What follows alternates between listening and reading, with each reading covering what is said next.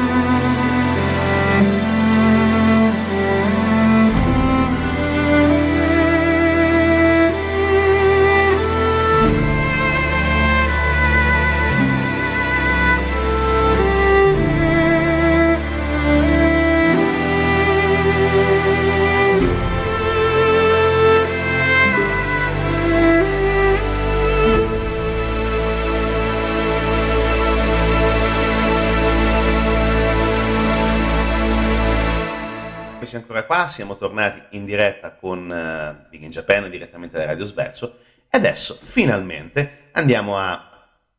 analizzare la trama di questo capolavoro dell'animazione mondiale, non solamente giapponese, perché come abbiamo detto, Principessa Mononoke o Princess Mononoke o Mononoke Hime è stato uno dei grandi successi del maestro Miyazaki, nonostante Titanic, nonostante uh, delle corazzate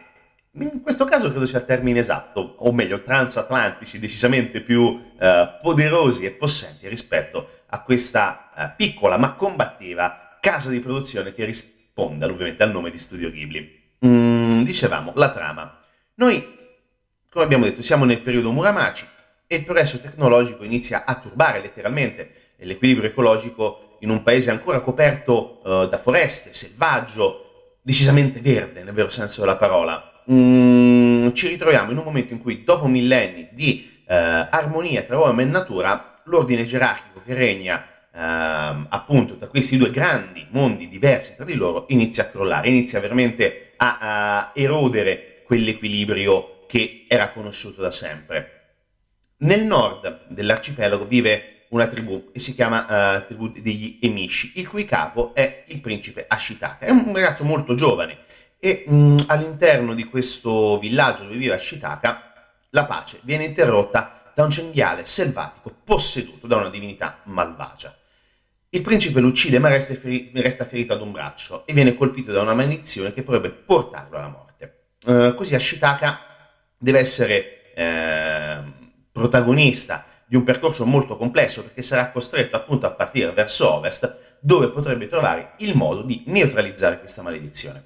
Durante il viaggio mh, mm, incontra un personaggio molto particolare che è Gico, un, avi, un avido bonzo, un bon, mh, diciamo una sorta di eh, monaco, definiamolo, anzi un monaco nel vero senso della parola. E mh, questo uh, personaggio rivela ad, ad Ashitaka l'esistenza uh, di una foresta in cui vive quello che viene chiamato il dio bestia, una creatura mitica che regna sul mondo animale e vegetale, che è dotato anche, ed è molto importante, di poteri soprannaturali eh, Ashitaka continua a viaggiare eh, e arriva ad un villaggio ed è il villaggio dei Tatara, comunità di fabbrica guidata con eh, il pugno di ferro letteralmente in maniera molto brutale da Madame Boshi e qui la donna accoglie gli ammalati, le donne perdute, i contadini senza terra, per appunto cercare di difenderli dai clan vicini. Però la donna e la città con il disbosca- disboscamento per l'alimentazione, quindi proprio per questo equilibrio che si viene ad erodere, come abbiamo detto prima, ehm, ci sono, diciamo così, dei, dei problemi eh, con dei vicini e quindi praticamente questa erosione del verde attira l'odio di San, che è una ragazza selvatica allevata dai lupi. La ragazza è soprannominata principessa Mononoke, ovvero la principessa degli spettri. E dopo uno scontro con San, che si era introdotta in città per uccidere Boshi, Ashitaka riporta la principessa svenuta nel folto della foresta. E qui c'è l'incontro fondamentale, l'incontro con il dio bestia e successivamente assisterà al feroce combattimento tra uomini e dei della foresta, riuscendo poi a restituire la vita perduta alla foresta. Quindi, una volta risolto tutto il eh, grande, diciamo così, il grande intreccio all'interno di questa, di questa storia, il giovane riuscirà a far rivivere in pace uomini, animali e dei. Ok, è molto veloce come l'ho raccontata, nelle due ore e più di narrazione di Miyazaki c'è molto da vedere, c'è molto da ascoltare anche a livello musicale. Noi abbiamo fatto, come al solito, una brevissima trama raccontata per voi in pochi minuti, però adesso ancora musica e poi entriamo nel vivo dei temi di Principessa Mononoke. A tra poco con Big in Japan.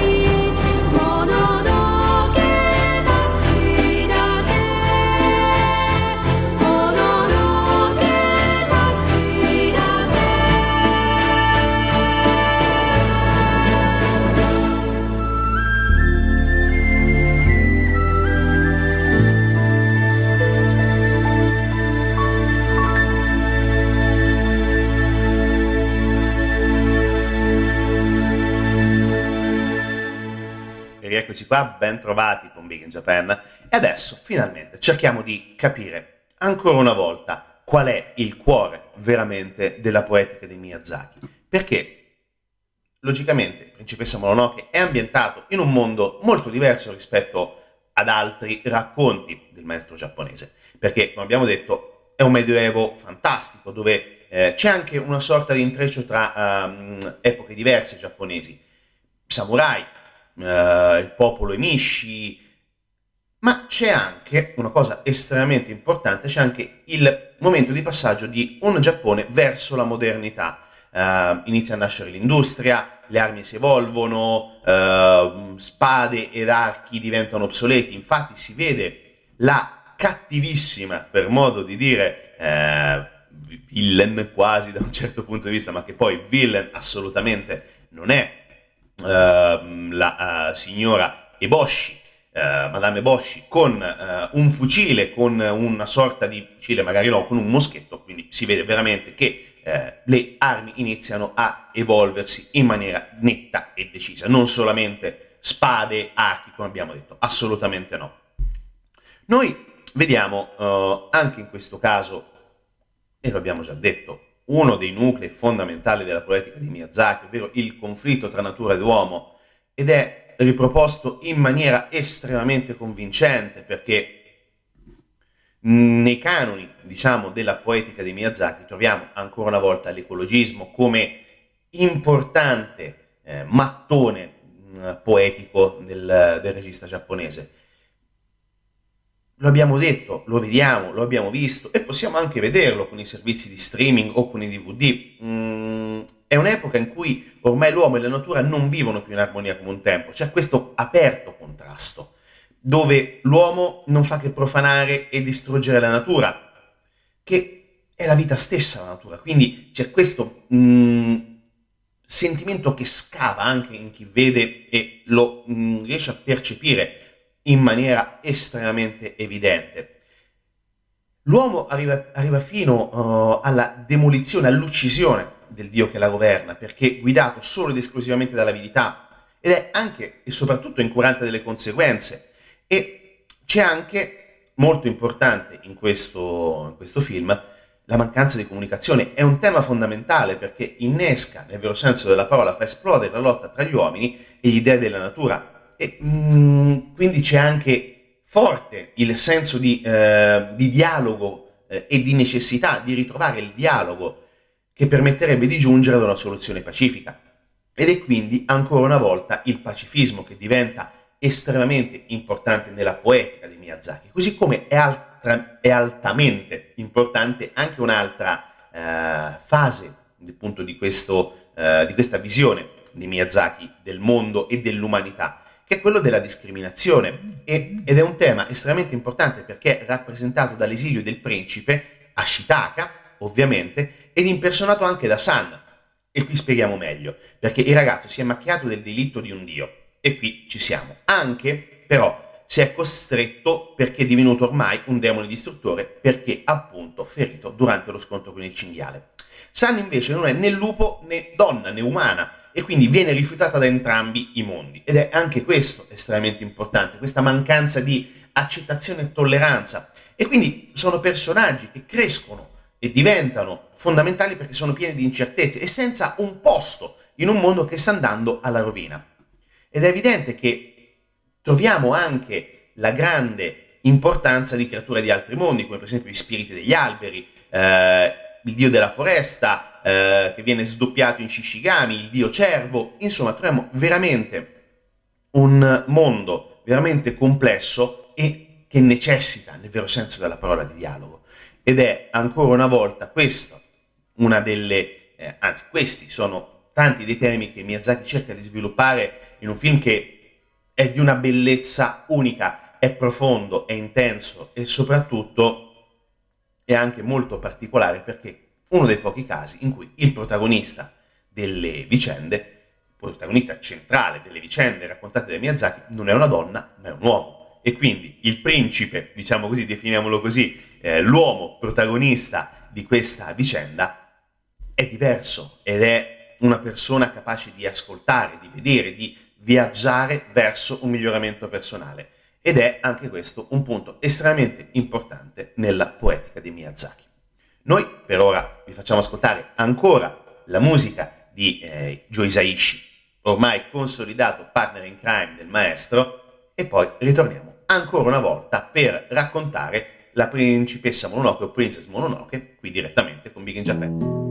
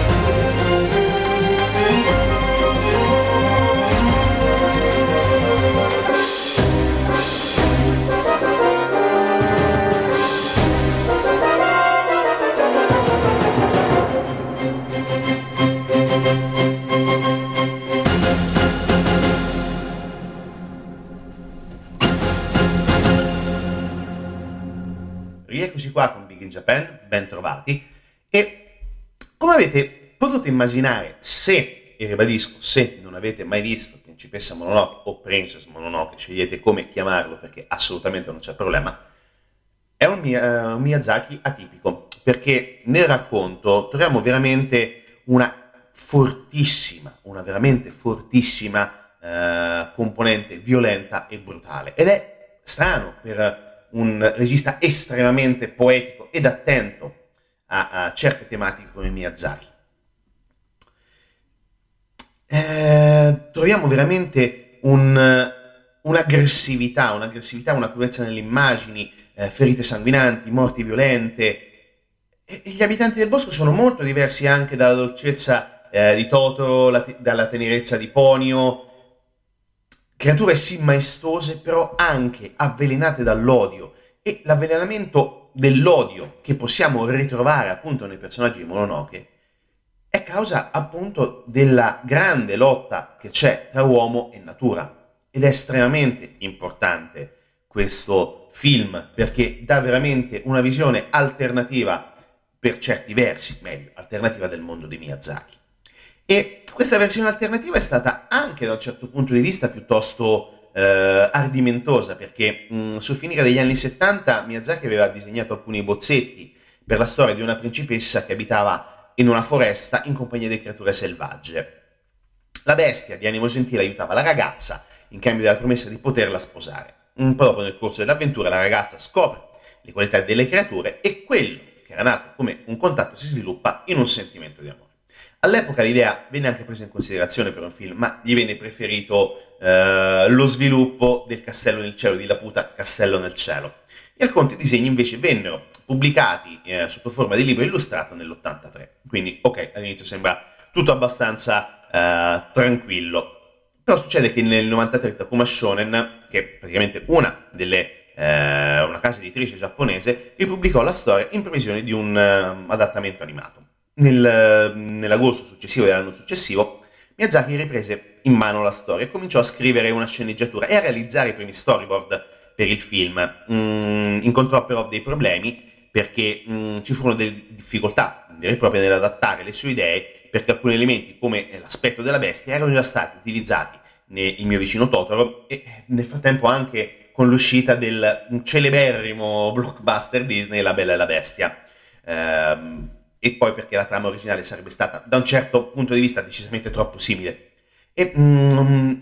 si bloccò Miyazaki. Questo blocco lo indusse ad accettare nel frattempo un, uh, diciamo, prestare la sua opera meglio per fare il video musicale del duo musicale eh, Kage e Asuka, per il video che si chiama On Your Mark. Successe che poi ehm, il progetto continuò ad avanzare e poi finalmente iniziò ad arrivare veramente alla produzione. È stata travagliata logicamente, però l'animazione è stata, nonostante tutto, nonostante le difficoltà tradizionali, fotogrammi disegnati a mano. Miyazaki ha provato di persona qualcosa come 144.000 fotogrammi tutto il film, una cosa folle, però è assolutamente eh, tipico dei Miyazaki perché necessitava veramente di un, eh, di un controllo totale di un'opera monumentale, anche dal punto di vista etico. E c'è anche, diciamo così, qualche uh, spezione di animazione del computer che arriva addirittura a, addirittura, tra virgolette, a 5 minuti di filmato.